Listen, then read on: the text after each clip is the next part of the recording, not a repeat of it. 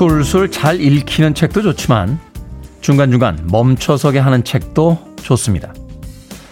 한 줄의 문장, 하나의 단어가 잠시 읽기를 멈추게 하고 깊은 생각에 잠기게 하니까요. 삶도 그렇지 않을까요? 마음먹은 대로 술술 잘 풀리는 인생도 좋지만 멈춰서서 잠시 생각하게 하는 깊은 인생도 좋습니다. 우리에게 많은 것을 남겨줄 테니까요. D-41일째 김태훈의 프리웨이 시작합니다. 분위기 있는 곡이었죠. 1970년대에 영국에서 결성됐던 Soft Cell의 Tainted Love 들으셨습니다. 자, Billboard Kid의 아침 선택, 김태훈의 프리웨이, 저는 클 태 자 쓰는 테디, 김태훈입니다. 자, 푹푹 찌는 여름날의 아침이긴 합니다만, 많은 분들께서 또 아침 인사 건네주셨습니다. 4587님, 임지영님, 이사원님, 다, 테디 안녕하세요. Good morning입니다. 라고 반가운 아침 인사 전해주셨고요. 3735님, 벌써부터 푹푹 찌네요. 오늘 36도까지 올라간다는데 다들 물 많이 드시고 건강 조심하십시오. 라고 보내주셨습니다. 지금 올림픽에 나가 있는 진종오 선수인가요? 어, 일본의 날씨가 더워서 경기력에 지장이 없겠느냐 하는 인터뷰에 덥죠. 하지만 여름이잖아요. 라고 하는 아주 심플한 인터뷰를 했더군요. 오늘도 덥긴 합니다만 여름입니다. 아, 기꺼이 더위를 감수하면서 또 오늘 하루를 보내보는 건 어떨까 하는 생각 듭니다. 자, 김경월님, 테디 good morning 출첵입니다. 아들아이가 어플리케이션 콩으로 깔아줘서 얼마나 좋은지 몰라요. 젊은이 대열에 함께하는 느낌입니다. 라고 해주셨고요. 2539님, 슬슬 생각 없이 들을 때도 있지만 잠시 멈춰서서 생각하며 듣게 되는 테디의 프리웨이 이 아침들 함께하고 싶습니다. 해 주셨습니다. 고맙습니다. 자, 그런가 하면 아침부터 고민이 많으시네요. 5972님, 엄마한테 안부 전화 드렸다가 속상한 얘기 들었습니다. 고라니가 엄마가 힘들게 농사 지어놓은 콩을 또 싹 먹어치웠다네요. 우리 어머니 허리랑 다리랑 아프신데 나쁜 고라니라고 어, 고라니에 대해서 속상한 마음 보내주셨습니다. 그러게요. 고라니는 왜 그렇게 농사 지은 콩을 또 싹 먹어버렸을까요? 나쁜 고라니. 5972님 답답한 마음이실 텐데 아메리카노 모바일 쿠폰 한 장 보내드릴게요. 시원한 아 드시면서 나쁜 고라니에 대해서 네, 화 좀 내고 계십시오. 5972님. 자, 청취자분들의 참여 기다립니다. 문자번호 샵 1061, 짧은 문자는 50원, 긴 문자는 100원, 콩으로는 무료입니다. 여러분은 지금 KBS 2라디오 김태현의 프리웨이 함께하고 계십니다. KBS 2라디오 Yeah, 김태현의 프리웨이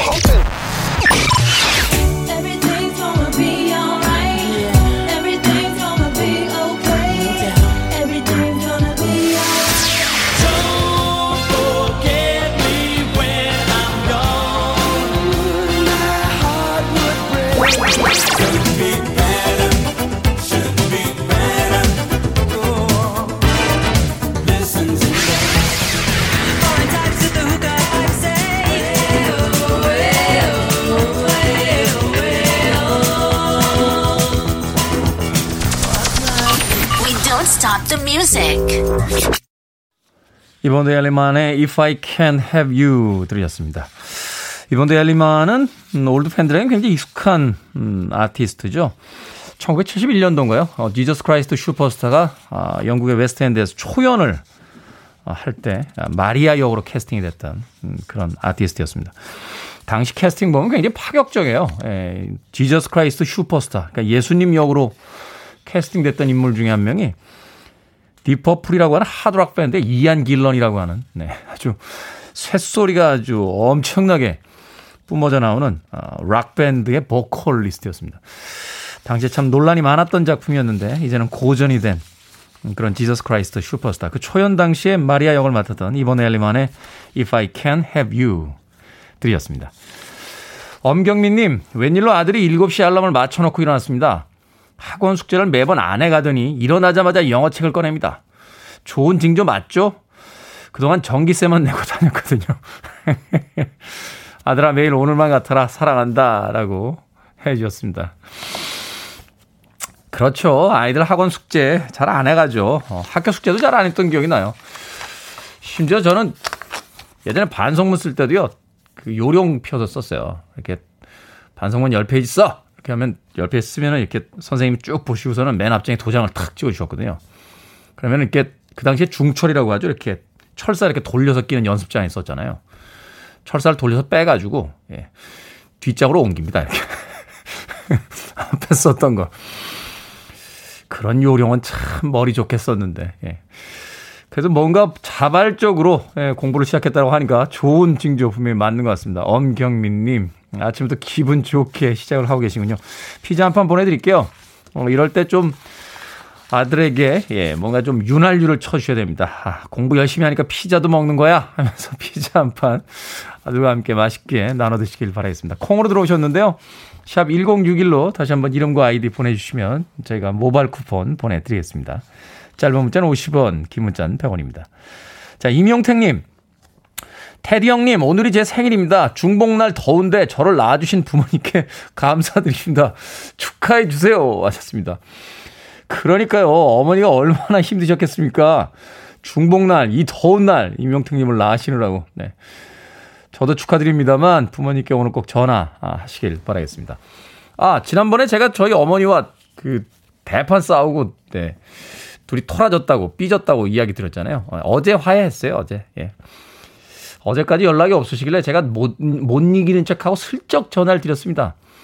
그랬더니 저희 어머니도 마치 아무 일도 없었다는 듯이 전화를 받으셔서, 예, 웬일이냐? 라고 하셔서, 더운데 별일 없어요? 라고 했더니, 뭐 별일이 있겠니? 그냥 입맛이 없는 게 별, 별일이지. 라고 해서, 뭐 갈비탕 좀 보내줘? 했더니, 뭐 보내좀 먹지? 없어서 안 먹지? 라고 하셔서, 갈비탕 몇 개 보내드렸습니다. 엄마하고 화해를 하고 나니까 아침에 이렇게 즐겁군요. 네. 주은수님, 몇 시간의 기다림 끝에 드디어 백신 접종 예약했습니다. 부디 아무런 이상 없이 지나갔으면 좋겠습니다. 하셨습니다. 이 더운 날 백신 예약하시느라고 뭐 새벽까지 잠 못 주무셨다 하시는 분들 계신데 그래도 이렇게 백신 접종 예약이 돼서 또 맞을 수 있게 되면 또 기분이 좋죠. 하루 또 어, 행복하게 시작하시길 바라겠습니다. 주은수님, 저도 한 대 맞았는데요. 그렇게 큰 이상 없이 지나갔습니다. 별일 없을 겁니다. 손민숙님, 요즘 너무 더워서 아침 일찍부터 나왔어요. 딸기 하우스인데요. 한낮에는 40도가 넘어갑니다. 우와. 일을 못 하겠거든요. 하셨습니다. 어쩌죠? 어, 그런데 뭐, 이 열돔 현상이 있다라는 이번 주도 보면 여름 보면 그렇잖아요. 폭염이 쏟아질 때가 한 2주에서 3주 정도 되는 것 같아요. 어, 1년에 가장 많이 그 전기 사용량이 올라가는 기간이라고 하니까 요 시기만 좀 물 많이 드시고 현명하게 넘어가시길 바라겠습니다. 3611님, 중복 맞아 가족들에게 손수 삼계탕을 해주려고 2시간째 실험하고 있습니다. 분명 간단한 음식 같았는데 만드니까 쉽지 않네요. 앞으로는 3주는 덥다는데 중복 잘 보내고 건강했으면 좋겠습니다. 하셨습니다. 삼계탕이 쉬운 음식이 아니잖아요. 일단 뱃속에다 뭘 잔뜩 넣어야 되고요. 또 오래 끓여야 되고. 일단은 그 다리를 X자로 만들어서 묶는 것도 쉽지가 않아 보입니다. 3611님. 요즘에는 살짝 사다 드시는 것도 괜찮은데. 3611님에게 마트 상품권 하나 보내드리겠습니다. 아, 만드시다 잘 안 되면요. 말복에는 마트에서 네, 삼계탕 하나 사다가 가족들에게 나눠주시길 바라겠습니다. 자, 7578님의 음악으로 갑니다. 좀 경쾌하게 달려볼까요? 레벨 42, Lessons in Love.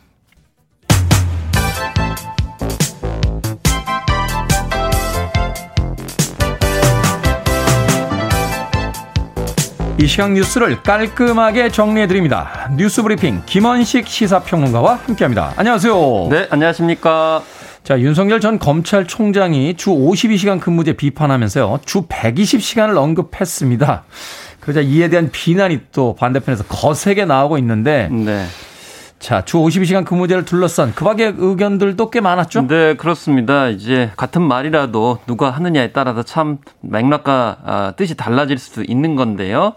그래서 그럼 이제 주, 어, 어, 120시간 얘기가 어떻게 나왔냐면 한 언론과 인터뷰에서 이 문재인 정부의 주 52시간에 대해서 실패한 정책이라고 하면서 스타트업 청년들을 만났던 이야기를 했습니다. 네. 이 한 주에 52시간이 아니라 일주일에 120시간이라도 바짝 일하고 이후에 마음껏 쉴 수 있어야 된다라는 말을 했다라는 건데요. 사실 여기서 120시간은 120시간을 하자는 게 아니라 네. 52시간을 넘어서서 일할 수 있게 해달라 뭐 이런 어떤 강한 어필이었는데 네, 그래서 그래서 이제 정치권에서 얘기 나온 게 과연 이제 120시간이면 도대체 얼마나 일을 해야 되느냐라는 건데 네. 주 5일 근무인 경우 잠도 못 자고 매일 24시간을 일해야 한다 이렇게 언급이 됐는데 이 더불어민주당 쪽에서는 나치 아우슈비츠 수용소가 아, 주 98시간 노동을 했다. 그래서 120시간은 너무 많다라고까지 비난을 했고요. 그래서 아무래도 이 밤샘 수사하면서 피의자들 달달 먹던 검사 마인드 아니냐 이런 얘기도 나왔고요. 또 정의당에서도 이 사람 잡는 대통령이 되시려는 것 같다. 이 주 5일 동안 하루 24시간, 120시간 일하면 사람 죽는다. 이게 말이 되느냐? 이렇게 주장을 하기도 했습니다. 말씀하신 대로 이 스타트업 등에서 뭐 음, 나름대로 열심히 일해야 되는 그런 어, 측면이 있을 수 있겠죠. 근데 이 스타트업이나 IT 기업 같은 경우는 이미 이 정부 들어서 가지고 좀 예외 조항을 폭넓게 허용해 줬습니다. 그래서 고용노동부 장관과 이 노동자의 동의가 있으면 한 주에 12시간 넘게 일을 시킬 수 있는 특별 연장 근로 제도도 하고 있고요. 또 여기에 더해서 5인에서 29인 기업은 2022년까지 한시적으로 이 노동자 대표 합의하면은 일주에 8시간의 추가 연장 근로를 허용해서 최대 60시간까지 네. 이미 일을 시킬 수 있는 연장 근로 제한 규정을 어, 두고 있기도 하거든요. 그렇기 때문에 지금 현재도 스타트업이나 IT 기업은 많이 일을 시킬 수 있는 그런 구조기 때문에 그런 점에서 좀 현실을 너무 좀 간과한 거 아니냐 이런 지적이 에, 나오고 있는 것이고요. 네. 한편 똑같은 말이라도 사실 사장님이 하느냐 아니면 직원이 하느냐에 따라 참 많이 다르지 않습니까? 그러니까 이 문제에서 핵심은 이제 그 노동계를 바라보는 시각 자체가 노측에 네. 있느냐 사측에 있느냐 이 문제인데 네, 그렇습니다. 이 발언 자체가 이제 사측 발언으로 이제 들려진다는 네. 거죠. 그래서 네. 이제 사실 윤석열 전 총장은 또 이런 발언도 했어요. 이 귀책 사회가 있었을 때 기업주에게 이 책임을 물으면 안 되고 법인에게 물어야 된다 이렇게 지적을 했거든요. 근데 이것도 따져 보면 스타트업 같은 경우에는 이 법인하고 기업주하고 거의 구분이 안 돼요. 그렇죠. 그렇기 때문에 이런 점에서 좀 현실 착오적인 거 아니냐 이런 지적이 나오고 있는 거고요. 그래서 이제 대통령이 어, 어, 언급하는 말과 또 예, 그런 이제 그걸 바라보는 아, 혹은 이제 되고자 하는 사람이 어떤 어, 이야기를 해야 되는지 이런 격에 대해서 좀 생각해 볼 수 있는 그런 사례였습니다. 연일 화제에 오르고 있는 윤석열 전뭐 검찰총장의 네. trouble maker 수준이 되고 있는 그런 상황이네요. 이야기입니다. 네. 공수처가 어제 이광철 청와대 민정비서관 자택 압수수색했다고요? 네. 사실 이게 고개를 갸우뚱거릴 수가 있는데요. 네. 이게 이광철 민정비서관의 집과 청와대 사무실에 대한 압수수색. 물론 청와대 사무실은 이제 본인이 없었기 때문에 오늘 이제 시도한다라고 이야기하고 있습니다. 근데 뭐 때문에 이게 압수수색을 하느냐? 바로 이제 이 김학의 전 차관에 관련된 범죄 때문인데요. 전 법무부 차관이었죠. 예, 그렇습니다. 그래서 별장 성접대 당사자인 윤중천 씨, 이게 이제 성접대와 또 뇌물을 제공한 이 건설업자로 알려져 있죠. 네. 근데 이 면담 보고서가 허위로 작성돼 가지고 유포됐는데 이 허위로 작성되고 유포되는데 이광철 민정비서관이 관여했다. 그래서 그 압수수색 자료를 통해 가지고 어느 정도 관여했는지에 대해서 조사하겠다라는 게 이제 공수처의 입장이라고 볼 수가 아, 있겠습니다. 네. 이 당시에 이제 이 면담 보고서를 만들었던 이 담당자가 이규현 검사였는데 이 이규현 검사하고 이광철 민정비서관이 수시로 연락을 취하면서 이렇게 이 보고서를 만들고 일부 언론에 흘렸다라는 건데요. 근데 이 같은 사실이 처음 알려진 거는 대검찰청 과거사 진상조사단 소속으로 이, 어, 참여했던 박준영 변호사입니다. 이제 재심 네. 전담 아, 변호사인데 이분이 얘기한 건 뭐냐면은 너무 이 면담 보고서가 아, 비약돼 있다. 사실과 아닌 부분들이 들어있다라는 것을 통해 가지고 이제 쉽게 말해서 약간 겁니다. 조작됐다 뭐 이런 이야기인 거죠. 왜 이 같은 일을 벌였을까라는 건데요. 사실 이, 어, 뭐, 무엇보다 제일 문제가 되는 게 김학의 전 차관 같은 경우에는 지금 면소가 돼가지고 네. 예를 들면 성접대를 13번이나 받고 뇌물도 상당히 많이 받은 것으로 나타나고 있는데 공소시효가 지나가지고 처벌을 할 수가 없어요. 그러다 보니까 이걸 과거사 진상조사내에서 뭔가 다시 새 수사를 해야 되는데 그 과정에서 이제 근거를 만들기 위해서 뭔가 이제 과장되게 보고서를 만든 거 아니냐. 그리고 음. 그것을 여론을 위해서 일부 언론에 흘린 거 아니냐. 이제 이런 부분에 대해서 이제 공수처가 수사를 하겠다. 이렇게 이야기를 하고 있는 것이죠. 적법한 절차라든지 적법한 수사의 어떤 방식이 아니었다. 네. 거기에 대해서 이제 민정비서관 자택은 압수수색을 했는데 이제 청와대 민정비서실에 대해서는 이제 압수수색이 불가능하기 때문에 그 그렇죠. 청와대 어떤 요청을 했는데 그 청와대 쪽에서는 그 상황을 고려해서 어, 생각해 보겠다 뭐 이렇게 이야기를 하고 있죠. 왜냐하면 청와대 같은 경우는 아무래도 이제 보안상의 문제도 있고요. 네. 또 담당자가 있어야만이 이제 가능한 측면들이 있기 때문에 이런 특수한 사정도 생각을 해야 되겠고요. 그래서 오늘 이제 하게 되는데 한편으로 생각을 좀 해보면 지금 김 전 차관 같은 경우는 죄가 없어서 이게 면소된 게 아니거든요. 이런 상황 속에서 음. 법적인 어떤 한계도 느껴지는데 제 개인적인 생각은 이제 그 공소가 만료됐다 하더라도 재판을 했으면 좋겠어요. 왜냐하면 처벌을 못한다 하더라도 네. 이게 죄가 있으면 밝혀줘야 되는 거 아닙니까? 라는 생각이 드는 그런 사례라고 볼 수가 있겠죠. 처분을 하지 못하더라도 상황에 대해서는 좀 알려줘야 되지 않겠는가 하는 예. 얘기를 해줬습니다. 자, 안타까운 소식인데요. 열 손가락 없는 산악인으로 잘 알려졌던 김홍빈 대장.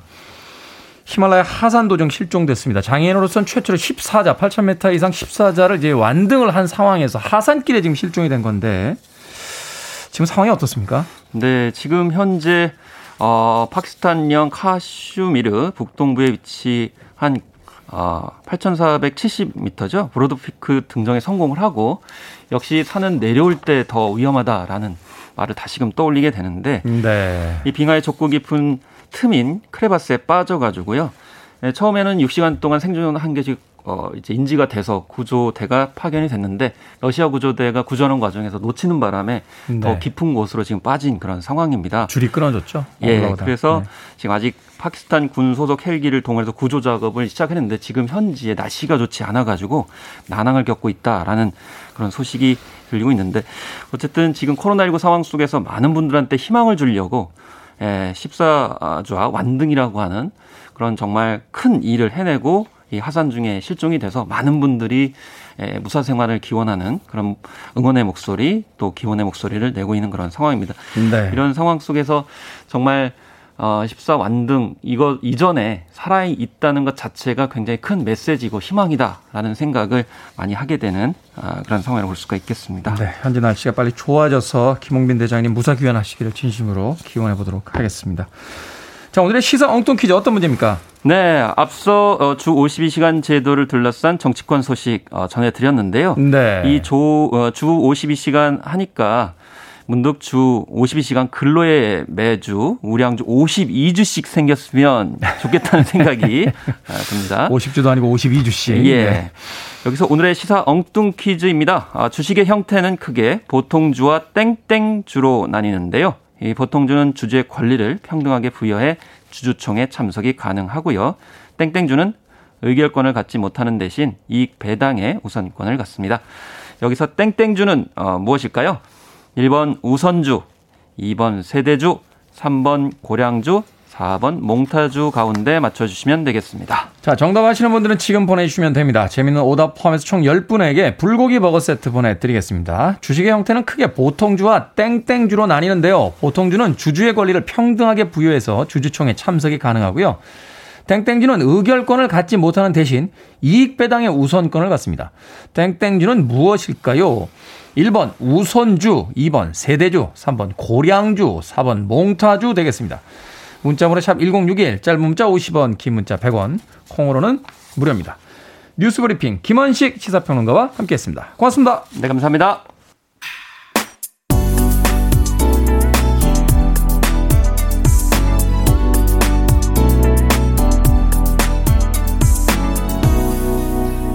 김태훈의 Freeway. 얼마나 사랑하면 이름을 이렇게 부를 수 있는 걸까요? 최희원 씨의 신청곡으로 들으신 알쿠퍼의 졸리였습니다. 이 여성의 이름을 노래 제목으로 쓴 곡들이 굉장히 많죠. 개인적으로 좋아했던 알쿠퍼의 이 졸리라는 곡도 있습니다만 길버트 설리반의 클레어 같은 곡도 있고요. 또 샤를로 아즈나브루가 불렀던 뭐 이사벨 같은 곡도 있고 토토의 로자나 뭐 이런 곡들도 있습니다. 예전에 아주 어릴 때 이 여성 이름이 들어간 음악들 특히 좋아해서 나중에 딸을 낳으면 꼭 영문 이름을 클레어나 졸리나 네, 이사벨이나 이렇게 지어봐야지 라고 생각했던 적도 있는데 아쉽게도 아이가 없네요. 최희원 씨의 신청곡 알쿠퍼의 졸리 들이었습니다. 자, 오늘의 시사 엉뚱 퀴즈. 의결권을 갖지 못하는 대신 이익 배당의 우선권을 갖는 것을 뭐라고 할까요? 정답은 1번 우선주였습니다. 우선주. 2387님, 1번 우선주입니다. 오늘도 배우며 공부하며 웃으며 프리웨이 듣고 있습니다. 하셨고요. 0277님, 폭탄주죠. 주식 폭망에 폭탄주로 달랬던 세월이 떠오릅니다. 하셨습니다. 주식 폭망해 보셨습니까? 예. 저하고 동병상련이신데요. 네. 웬만해서 이렇게 어려운 한자 안 쓰는데 예, 폭탄주 나오면서 주식 폭망하셨다니까. 자, 한번 이야기 드렸었죠. 저희 선배들 중에 별명이 고등어, 갈치 이런 분들 계셨어요. 주식만 사면 반 토막 나서 고등어, 아, 네 토막 나서 갈치 이런 별명 가진 분들 계셨고 그 탄탄하다는 기업들도 왜 제가 사면 자꾸 주식이 떨어집니까? 예? 아니 천하에 어떻게 S전자 주식이 떨어져요? 내가 샀다고. 예? 여러분 혹시 사회적으로 이렇게 폐해를 끼치는 기업들이 있으면 저한테 좀 제보 부탁드립니다. 제 생각에는 제가 주식을 사면 그 회사 망하게 할 수 있을 것 같아요. 그러니까 되는 사람이 있고 안 되는 사람이 있는 것 같으니까 주식에 너무 네, 욕망하지 마시길 바라겠습니다. 6500님 5번 어렵주라고 보내셨고요. 박미아님 저 오늘 처음 가입했어요. 뽑아주라고 또 재미있는 오답 보내주셨습니다. 김창숙님 1번 우선주입니다. 우리 7살 딸 이름이 선주예요. 선주야 사랑해라고 또 달달한 사연 보내주셨네요. 자, 제가 소개해드린 분들 포함해서요. 모두 10분에게 불고기 버거 세트 보내드리겠습니다. 당첨자 명단은 홈페이지에서 확인할 수 있고요. 콩으로 당첨이 되신 분들은 방송 중에 이름과 아이디 문자로 다시 한번 보내주시면 모바일 쿠폰 보내드리겠습니다. 문자번호 샵 1061, 짧은 문자는 50원, 긴 문자는 100원입니다. 자, 홍당준님, 홍당무님과 신원준님께서 신청하신 곡입니다. American Gigolo의 리차드 기어가 네, 이 음악을 들으면서 어, 옷을 고르고 자동차를 달리던 장면이 생각나는군요. 블론디입니다. Call me.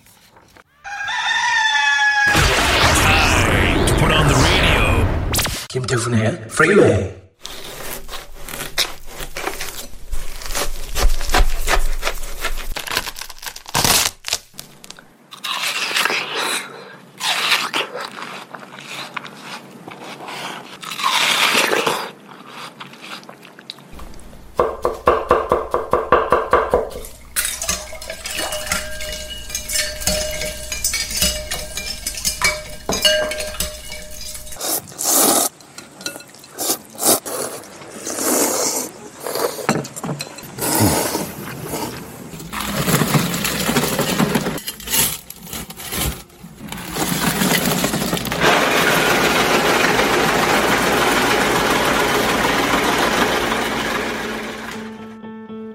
생각을 여는 소리 Sound of Day. 수박, 오이냉채, 냉국수, 팥빙수까지 이 계절의 제격인 여름 별미의 소리 들려드렸습니다. 오늘 중복입니다. 우리 조상들은 삼복더위에도 보양식을 먹어가면서 농작물을 가꾸기에 여념이 없었죠. 그리고 그 전통은 지금도 이어지고 있습니다. 복날을 맞아 오늘 점심으로 특별식 생각하시는 분들 계시죠? 삼계탕 같이 뜨거운 음식은 생각만 해도 덥다 하시는 분, 시원한 별미로 기운을 차려보는 건 어떨까요? 수박이나 팥빙수를 한 입 먹을 때 머리가 얼얼해지는 짜릿한 시원함. 어쩌면 이 계절에만 느낄 수 있는 선물 아니겠습니까? 덥다 덥다 해도 어느새 시간은 훌쩍 가 있을 테고요. 찬바람이 불면 그때는 또 쨍한 바로 지금의 여름날이 그리워질지도 모르니까요. Listening to one of the best radio stations around. You're listening to 김태훈의 Freeway. Billboard Kid의 아침 선택 KBS 2라디오 김태훈의 프리웨이 함께하고 계십니다. 3469님께서요. 다이어트 하란 말은 다이어트 하란 말이 너무 지겨워서 독립했습니다. 아침부터 삼겹살 구우며 프리웨이 듣고 있네요. 오늘은 복날이니까 용서되겠죠 하셨습니다. 복날 아니라도 용서가 됩니다. 에, 운동 처방해주는 분들의 이야기에 따르면 아침은 든든하게 드시라고 하시더군요. 오히려 아침에 삼겹살 먹고 저녁에 조금 음, 줄이시는 게 더 낫다고 합니다. 저까지 다이어트 하라는 그 잔소리는 아니고요. 건강을 위해서 한번 어, 식이요법을 써보시는 건 어떨까 하는 생각도 드는군요. 3469님. 아침부터 삼겹살 당기는데요. 사실 저희 프로그램 처음 시작했을 때 첫 회식을 10시 반에 했어요. 예, 10시 반에 삼겹살에 소주 먹으면서 했는데 언제 다시 그 시절로 돌아갈 수 있을지 예, 참 아쉽기도 합니다. 3469님 삼겹살 맛있겠네요. 정윤성님, 태훈 씨 혹시 백햄 작가 배순탁 씨 아시죠? 칭찬 많이 하던데 좋은 형님이라고. 맞습니다. 저 되게 좋은 형님입니다. 1부 끝곡입니다. 돈 헨리의 곡 Not Enough Love in the World 듣습니다. 2부에서 뵙겠습니다.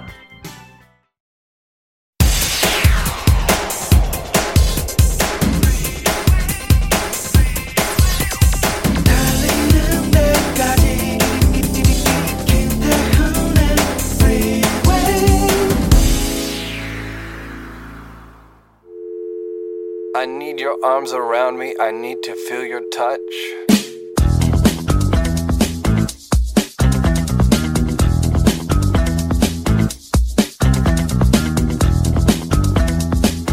하절기 절전 매뉴얼 1.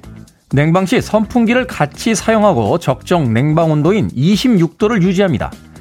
에어컨 한 대의 소비 전력은 선풍기 30대의 소비 전력과 같습니다. 2. 미사용 시간에 TV, 컴퓨터, 충전기 등의 플러그를 뽑거나 절전형 멀티탭을 사용합니다. 대기 전력으로 가정의 소비 전력이 6%나 낭비됩니다. 3. 전기밥솥 대신 압력솥을 이용하고 전기밥솥은 장시간 보온으로 사용하지 않습니다. 4. 냉장고에 음식물은 60%만 넣어 냉기 순환이 잘 되게 합니다.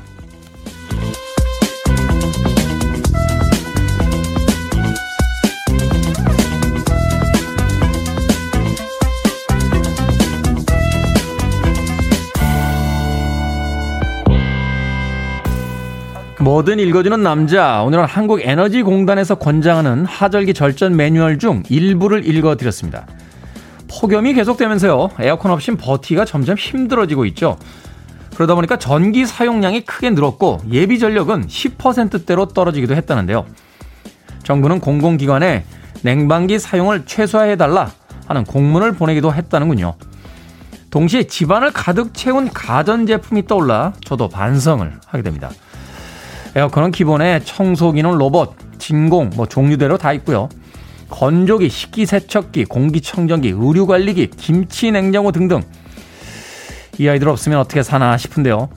사실 없거나 덜 써도 충분히 살 수 있었던 것들이었죠.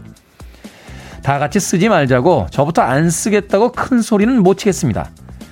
대신 조금 덜 쓰고 아껴 쓸 방법은 없을지 한 번쯤 함께 고민은 해봐야 되지 않을까요? 참 재주가 많은 아티스트죠. 노래도 정말 잘했습니다. 아, 뭐 연기는 말할 것도 없고요. 이제는 뭐 거의 전설이 된 헐리우드의 배우죠. 브루스 윌리스의 Save the Last Dance for Me 들려드렸습니다. 자, 이 곡으로 김태훈의 프리웨이 2부 시작했습니다. 앞서 일상의 재발견, 우리 하루를 꼼꼼하게 들여다보는 시간이었죠. 뭐든 읽어주는 남자, 하절기의 절전 매뉴얼 읽어드렸습니다. 뭐 플러그를 뽑거나 절전형 멀티탭을 쓴다. 어, 여기까지는 우리가 알고 있었던 이야기인데 소비 전력이 6%나 낭비된다는 구체적인 수치는 또 오늘 처음 알게 되네요.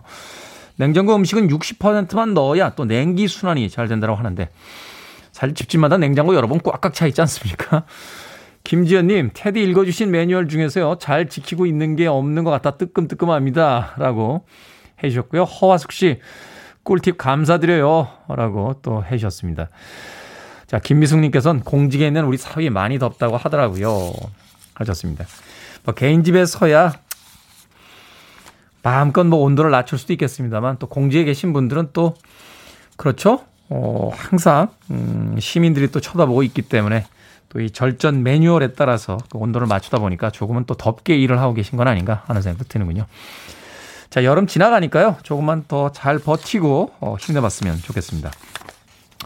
뭐든 읽어주는 남자 여러분들의 참여 기다립니다. 게시판 사용하시면 되고요. 말머리 뭐든 달아서 문자로도 참여가 가능합니다. 문자번호 샵 1061 짧은 문자는 50원 긴 문자 100원 콩은 무료고요. 채택이 되신 분들께는 촉촉한 카스테라와 아메리카노 두 잔 모바일 쿠폰 보내드리겠습니다.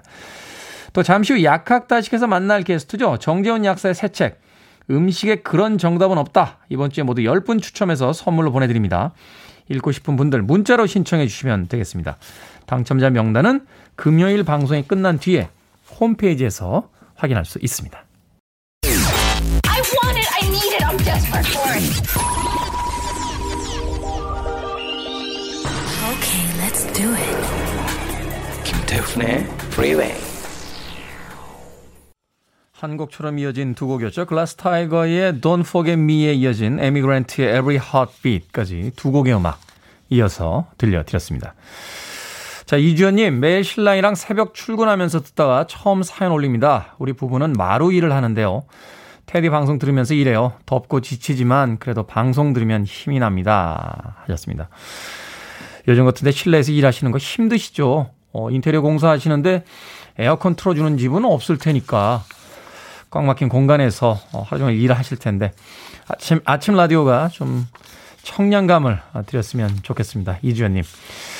6477님, 대전에 사는 애청자입니다. 오늘은 독수리 사남매 중 셋째 공주님. 네, 여섯 번째 생일이에요. 축하해주세요. 이름 얘기해도 되나요? 수연아 생일 축하해. 라고 하셨습니다. 셋째 공주님의 여섯 살 생일. 수연이 생일 축하해요. 네. 고영호님, 출근하려고 주차장에 갔는데 차가 없는 겁니다. 아니, 글쎄 아들이 면허증을 따더니 여친에게 차 샀다고 자랑하고 싶어서 저의 차를 가지고 출근을 시켜줬나 봐요. 헐. 테디님, 봐줘야 할까요? 하셨습니다.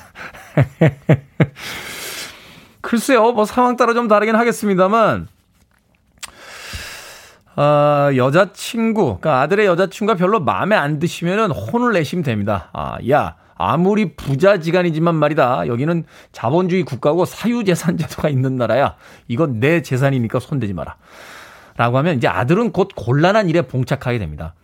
여자친구에게 이제 큰 소리 뻥뻥 쳐놓고요. 이거 아빠가 사준 내 차야. 막 이러고 큰 소리 쳐놓고 아침마다 내가 출근시켜줄게 했는데 차를 더 이상 못 쓰게 되는 순간 여자친구에게 굉장히 실없는 남자가 되면서 네, 스타일 구기게 되죠. 그다음부터는 이제 파국을 향해 달려갈 수 있습니다. 그러니까 고영호님 아드님의 여자친구가 마음에 드시면 차를 좀 빌려주셔도 되고요.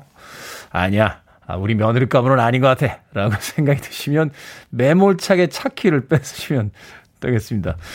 이런 걸 알려드려도 되나 모르겠네요. 도대체. 허화숙님, 오늘 중복인데요. 무엇으로 보양을 해줄지 주부는 고민이 됩니다. 남편은 물에 빠진 고기를 좋아하지 않아요. 삼계탕은 그러네요. 테디는 오늘 뭘 드실 생각이신지 참고하려고요.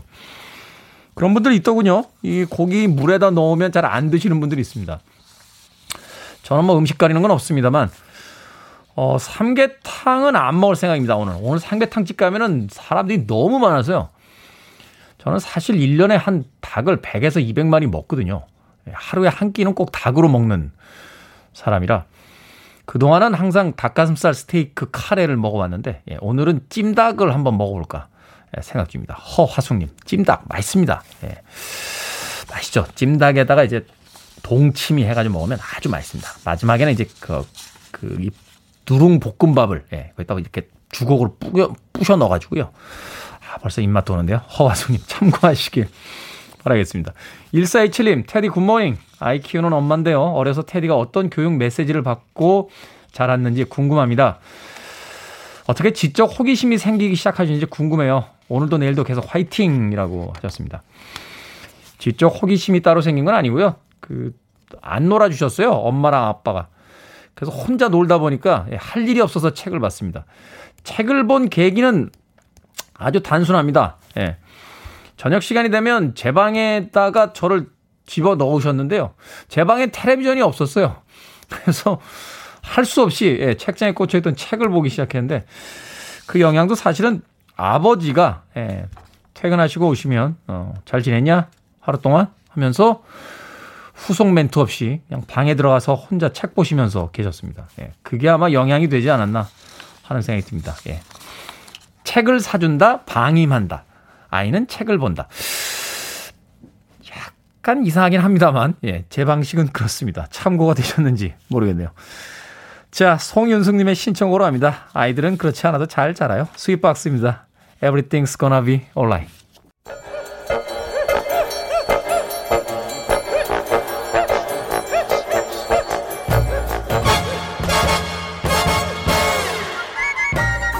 온라인 세상 속 촌철살인 해학과 위트가 돋보이는 댓글들을 골라봤습니다. 댓글로 본 세상.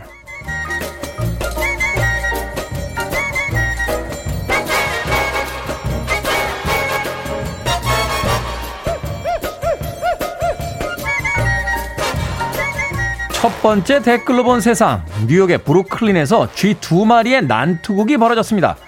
멱살을 잡듯이요 서로의 목덜미를 손으로 잡기도 하고 뒹굴면서 맹렬한 펀치를 날리기도 했는데요. 사람들이 다니는 인도 한복판이었지만 누가 지나가든 말든 아랑곳하지 않고 뒤엉켜 싸웠다는군요. 여기에 달린 댓글들입니다. 박미지님, 아니 뭐예요? 참 둘이 원만하게 합의했으면 좋겠네요. 에드워드 리님, 아니 그래서 싸운 이유가 뭐랍니까? 왜 싸웠는지를 알려줘야 진정한 언론이죠. 사람들이 다 쳐다보는 뉴욕 한복판에서 쥐 두 마리가 난투극을 벌렸다. 이건 제 생각에 100% 삼각관계입니다. 예, 뭐 근거는 없습니다만. 그나저나 뉴욕은 정말 amazing한 city 아닙니까? 스파이더맨도 뉴욕 살죠. 고질라도 뉴욕으로 갔죠. 외계인들도 지구에서 오면 다들 뉴욕으로 가요. 뉴욕에선 정말 상상 못할 일들이 벌어지는군요. 저는 백신 다 맞으면 꼭 뉴욕에 갈 겁니다.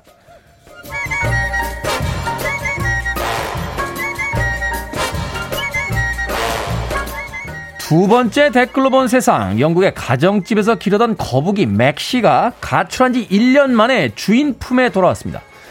반려견과 산책하던 사람이 우연히 들판에서 거북이를 발견했고 SNS를 통해 주인을 찾아 나선 건데요. 우여곡절 끝에 찾게 된 맥시의 주인은 들판에서 불과 900m 떨어진 곳에 살고 있었답니다. 맥시가 이동한 거리를 1년으로 나누어 계산해 보면 시속 11cm 속도로 이동한 셈이래요. 여기에 달린 댓글들입니다. 에러 W님, 거북이는요, 물이나 육지 어디든 갈 수 있어요. 바다 헤엄쳐서 지구 한 바퀴 돌고 지금 집 근처에 온 겁니다. IMPS님, 어머, 저는 거북이도 아닌데 저녁에는 집 반경 500m를 벗어나질 못하네요. 이게 뭐야. 시속 11cm요. 한숨도 안 자고 하루 종일 가도 2m 64cm 간답니다. 거북이가 우리에게 가르쳐 주는 거죠. 이렇게 느리게 느리게 가도 삶은 계속된다고.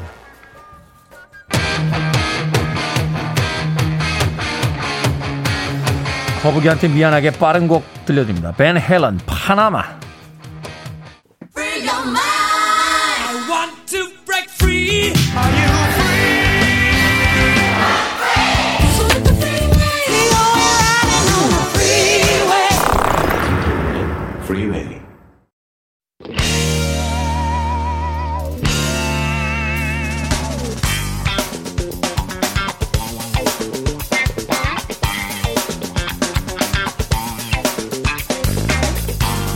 수요일의 코너 약학 다시 이분들을 더 일찍 만났더라면 맛있는 음식을 더 많이 더 오래 먹을 수 있었을 텐데요. 자, 뭐든 더 맛있게 먹는 비법을 전수해 주시는 분들입니다. 훈남 약사 정지현 푸드라이터 절세미녀 이본 요리 연구가 나오셨습니다. 안녕하세요. 안녕하세요. 안녕하세요.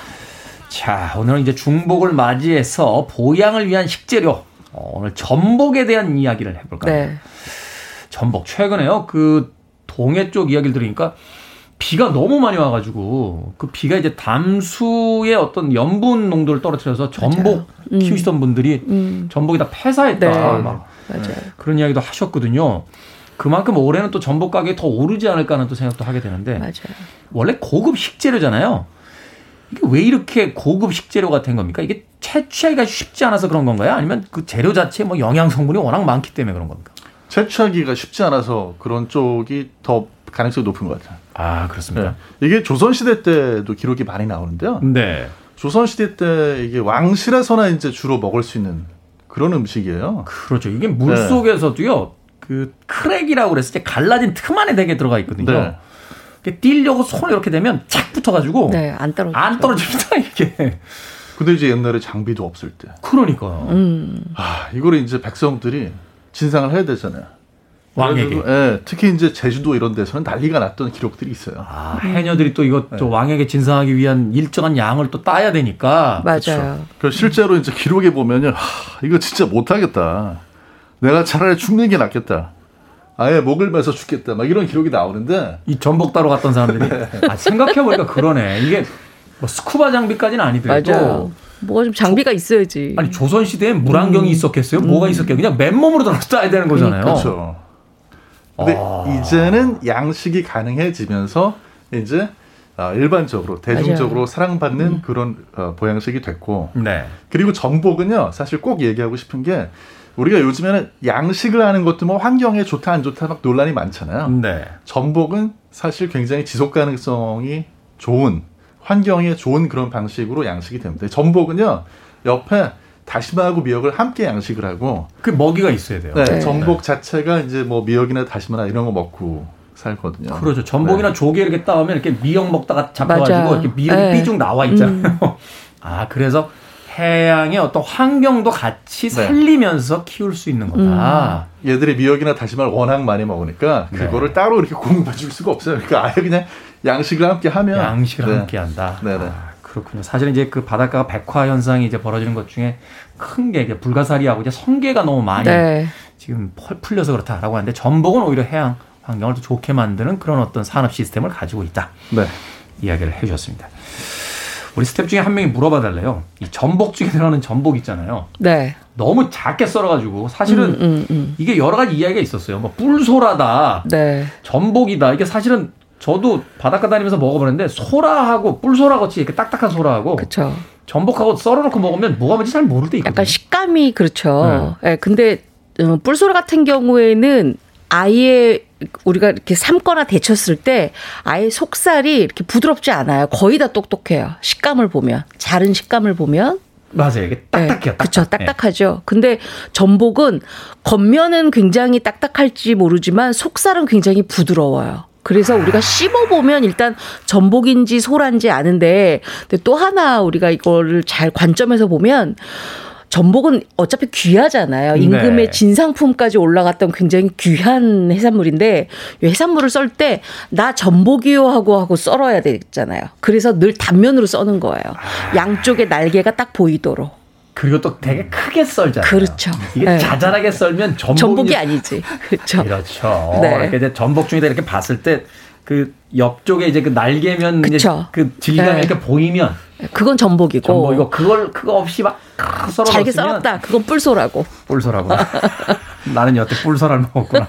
그리고 저희 같은 경우는 이제 아무래도 죽을 음. 만들어진 걸 사서 데워 먹는 경우가 많잖아요. 네. 그러면 그 뒤에 꼭 보셔야 돼요. 뒤에 보시면 원재료가 소라가 들어있는 경우가 있습니다. 예, 맞아요. 예. 많아요. 그런 경우. 그렇군요. 원재료. 그러니까 우리가 소위 얘기해서 뭐 게 맛살 네. 이렇게 먹듯이 게살이 아닌 게의 맞아요. 맛이 나는 에. 동태살을 먹듯이 음, 음. 아 전복죽이라고 했는데 소, 그 재료는 뿔소라 이렇게 뿔소라. 되는 경우가 그쵸. 많다. 네. 자 그렇다면 이제 저희들이 이제 사서 네. 직접 집에서 이제 손질을 해서 먹어야 이게 전복이구나 그렇죠. 싶을 것 같은데 음. 손질 어떻게 합니까? 이거 왜 솔로 이렇게 빡빡 닦아야 네. 된다는 이야기 들었거든요. 맞습니다. 우리가 전복을 보면은요, 전복이 이렇게 밀착면이 있어요. 밀착면 네. 있죠. 밀착면 옆에 보면 돌기가 있으면서 고기가 굉장히 거뭇거뭇하죠. 네. 그 거뭇거뭇한 것이 뭐냐 하면 바로 바다 이끼예요. 그 바다 바다 이끼를 깔끔하게 다 없애야지만 전복의 비린 맛이 안 납니다. 아. 그래서 그 바다 이끼를 완벽하게 솔로 닦아서 없애주고요. 그 다음에 전복을 전복의 얇은 면을 숟가락을 대고 딱 띄면 싱싱한 거는 엄청 잘 떼어지거든요. 네. 그렇게 하고 난 다음에 개옷을 빼내고, 개옷. 예.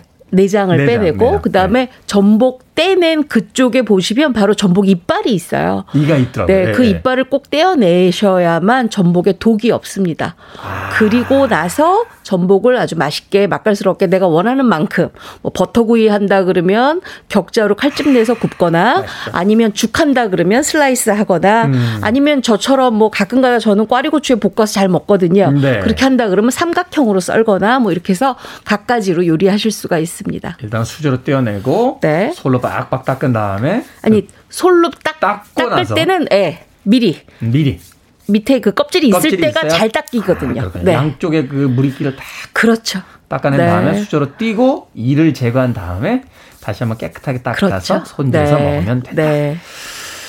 해주셨습니다. 벌써 뭐 전복 한 몇 개 먹었죠? 입맛이 지금 네. 수, 수진님께서 약학다식이다 오늘 다이어트 망했네요. 만난 이야기 살살 해주세요. 배고프니까요. 하셨습니다. 아직 본격적인 이야기는 시작도 안 했습니다. 음악 한 곡 듣고 와서 어, 이 전복에 대한 이제 요리법으로 본격적으로 들어가 보도록 하겠습니다. 전복하면 그 껍질도 그렇고 뭐 조개도 뭐 이렇게 진주 있다라고 하는데 네. 전복도 저희들이 한 번씩 살핍니다. 혹시 진주라도 하나 들어있는 거 아닌가. Prince and the New Power Generation의 Diamonds and Pearls 듣습니다. Prince and the New Power Generation의 and the Pearls 들으셨습니다. 자 빌보드 키드의 아침 선택 KBS 2라디오 김태훈의 프리웨이 오늘 절세미녀 이보은 요리연구가 그리고 경기 남부 요리의 창시자죠. 훈남 약사 정재훈 food writer와 약학다식 함께하고 있습니다. 정민균님께서요. 여쭤볼 게 있습니다. 전복을 회로 먹을 때는 이빨을 제거해야 하는데 삼계탕에 같이 넣을 때 어떻게 해야 하는지 궁금합니다. 대체적으로 전복 통째로 넣는 걸 보기만 해서요 하셨습니다. 네. 보통은 이제 껍질까지 해서 같이 넣으시는데요. 저 같은 경우에는 일단은 껍질과 전복을 분리를 합니다. 그래서 그대로 개웃음 붙어 있는 상태로 해 놓고 옆에 있는 이빨은 제거를 하고 다시 껍질에 이렇게 붙여요. 그리고 음. 다시 집어넣습니다. 왜냐하면 이렇게 안 하면 껍질에 있는 독 때문에 우리가 보통 이제 낙삼탕이라 그래 가지고 막 낙지도 넣고 전복도 넣고 어 삼계탕도 해서 그걸 잡수시잖아요. 네. 근데 약효가 없어지거든요. 그러니 까 꼭 전복 이빨은 제거를 하고 난 다음에 해주셔야 가- 좋고요. 개웃은 같이 잡수셔야 좋습니다. 그래야 개웃에 있는 영양가까지 같이 흡수를 하실 수가 있어서 개웃 떼지 말고 다 같이 드시는 걸로 하겠습니다. 내장까지. 네. 자, 그럼 오늘의 식재료 드디어 중복을 맞아 전복을 골라봤는데 두 분만의 전복 요리법 좀 알려주시죠. 제가 슬쩍 알려드리면 정재훈 약사는 이미 어제 해 드셨어요. 아, 저도 해 먹었어요. 아, 그래요? 아, 그럼요. 어, 저만 빼놓고 두 분이서? 요리법을 좀 알려주시죠. 아, 갑자기 소리가 확 느껴지네. 어, 일단 저 같은 경우에는 전복 깨끗하게 손질을 하고 난 다음에 저는 전복이 꼭 보양식이라고 생각을 안 하고요. 밑반찬으로도 얼마든지 쓰임이 된다고 생각을 하거든요. 밑반찬으로도. 그래서 전복 깨끗하게 제가 아까 말씀드린 것처럼 손질을 해서 일단은 칼집을 넣는데 삼각형으로 전복을 썹니다. 삼각형으로. 예, 그러니까 2등분 하게 되면 세 개가 나오죠. 음. 그럼 그거 가지고 꽈리고추하고 통마늘을 식용유에 한참 볶는데 거기에다가 들기름을 약간 넣고 볶아줍니다. 그래서 향을 확 올린 다음에 그 다음에 전복을 넣고 거기에다가 국간장, 진간장, 다진 마늘, 다진 파, 맛을 넣고 버무려서 꺼내 놓으시면 어, 전복이 보양 식이라는 생각을 매일매일 먹을 수 있으니까 얼마나 좋겠어요. 그래서, 그래서 밑반찬으로 드셔도 좋고요. 여기에다 조금 시간이 되신다 그러면 메추리알 조금 삶아서 같이 볶아주시면 훨씬 맛있는 반찬으로 음. 드실 수가 있습니다. 전복이 좀 비싸긴 하니까 그걸 이제 좀 더 풍성하게 먹기 그렇죠. 위해서 네.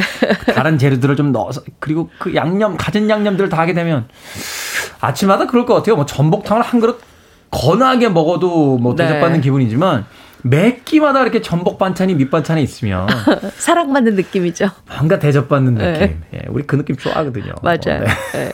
자, 정재훈 약사님은 어떻게 드십니까? 저는 이제 또 제가 요리를 어저께 인별 거기다 올리니까 네. 사람들이 보고 반응이 아 이게 전복도 10분 안에 요리가 되는구나. 저도 저도 오늘 꼭 충격을 그거, 받으시더라고요. 꼭 그거 물어보려고 네. 했어요. 그게 10분 만에 된 요리입니까? 되죠. 되죠. 왜냐하면 어. 저희는 전복이 손질하기가 의외로 저희 같은 초보한테 힘들어요. 그래서 네. 슬라이스해서 냉동한 걸 삽니다. 아, 그 마트에서 네. 파는군요. 네 네. 슬라이스 냉동한 걸 사면 뭐 저기 다 제거돼 있어요. 불필요한 거. 이미 다 제거돼 있다. 그거 이제 해동만 시켜 두시고요.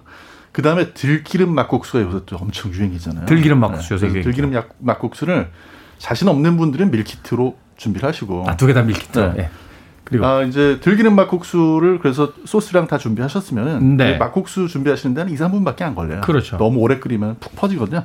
그 준비한 들기름 막국수 잘 이렇게 예쁘게 세팅하시고 전복을 마지막에 정말 이렇게 해동시킨 거를 물에다가 살짝 넣어가지고 얘가 좀 이렇게 모양이 오므라지는 것 같다. 그럼 얼른 꺼내세요. 왜냐면 찬물에 넣었다가. 네. 어. 전복에는 콜라겐 많이 들어있는데 너무 오래 하면은 이게 질겨지거든요. 콜라겐이. 살짝 익었다 싶었을 때 꺼내가지고 들기름 막국수 맨 가운데 맨그 가운데. 일렬로 이렇게 쫙 이렇게 쫙 꺼내주시면 저는 어제 막국수에 너무 많이 올려 있는 사진을 보내주셔서 네. 순간적으로 버섯인 줄 알고 아, 이렇게 봤더니 그 전복이더군요. 그게 다 전복이죠. 그 단가가 얼마나 나옵니까? 그렇게 한 그릇 하면 그게 한 만 원 정도 나옵니다. 만 원 정도? 네. 아 그밖에 안 나옵니까? 네. 왜냐하면 냉동해서 슬라이스 한 거는 조금 더 저렴해요.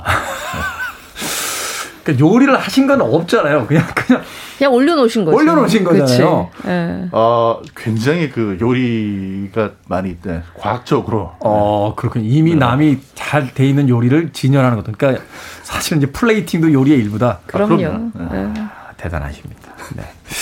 자, 죽에 전복 내장까지 넣어 먹으면 정말 맛있다. 내장 버리지 말고 다 드셔라. 라고 했는데 네. 죽 말고 그럼 이 전복 내장 따로 뭐 해 먹을 수 있는 게 아, 있습니까? 굉장히 싱싱한 전복 내장을 막 모아놨어요. 음. 예, 그리고 나머지는 뭐 버터구이에서 전복을 먹었어요. 그럼 그 내장을요 맛술에다가 한 30분 정도 담가 놓으세요. 맛술에 30분. 예, 그러면 아주 탱탱해지거든요. 그거를 어떻게 하느냐 건다시마.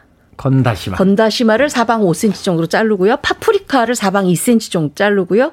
네, 마늘 슬라이스 하고요. 양파도 사방 2cm 정도 싼 다음에 통에다 담으세요. 음. 그리고 뭘 하느냐. 냄비에다가 진간장 2분의 1컵, 국간장 2분의 1컵, 매실청 2분의 1컵.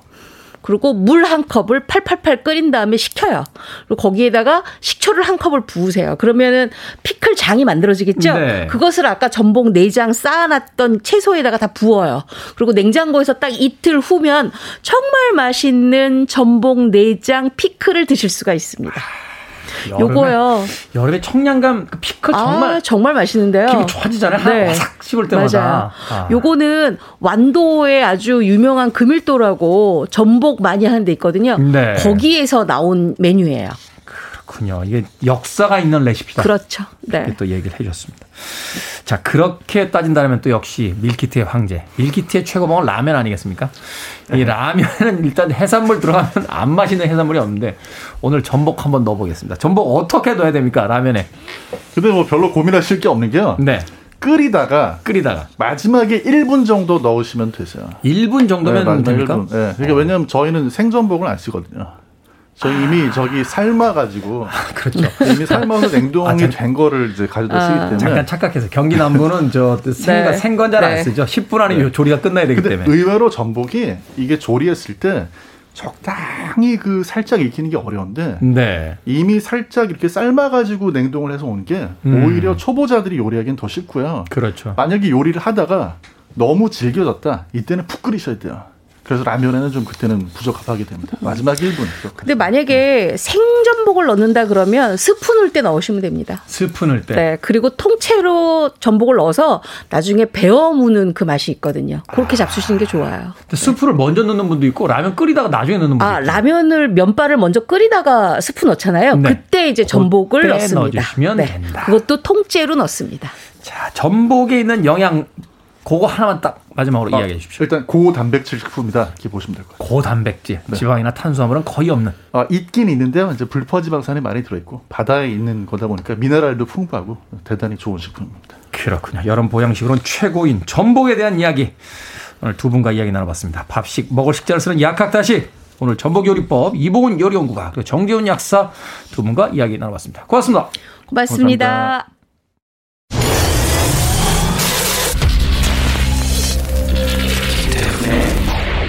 Freeway.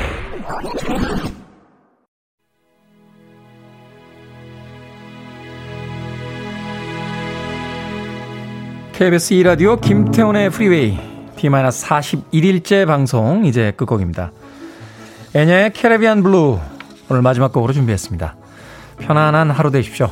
저는 내일 아침 7시에 돌아오겠습니다. 고맙습니다.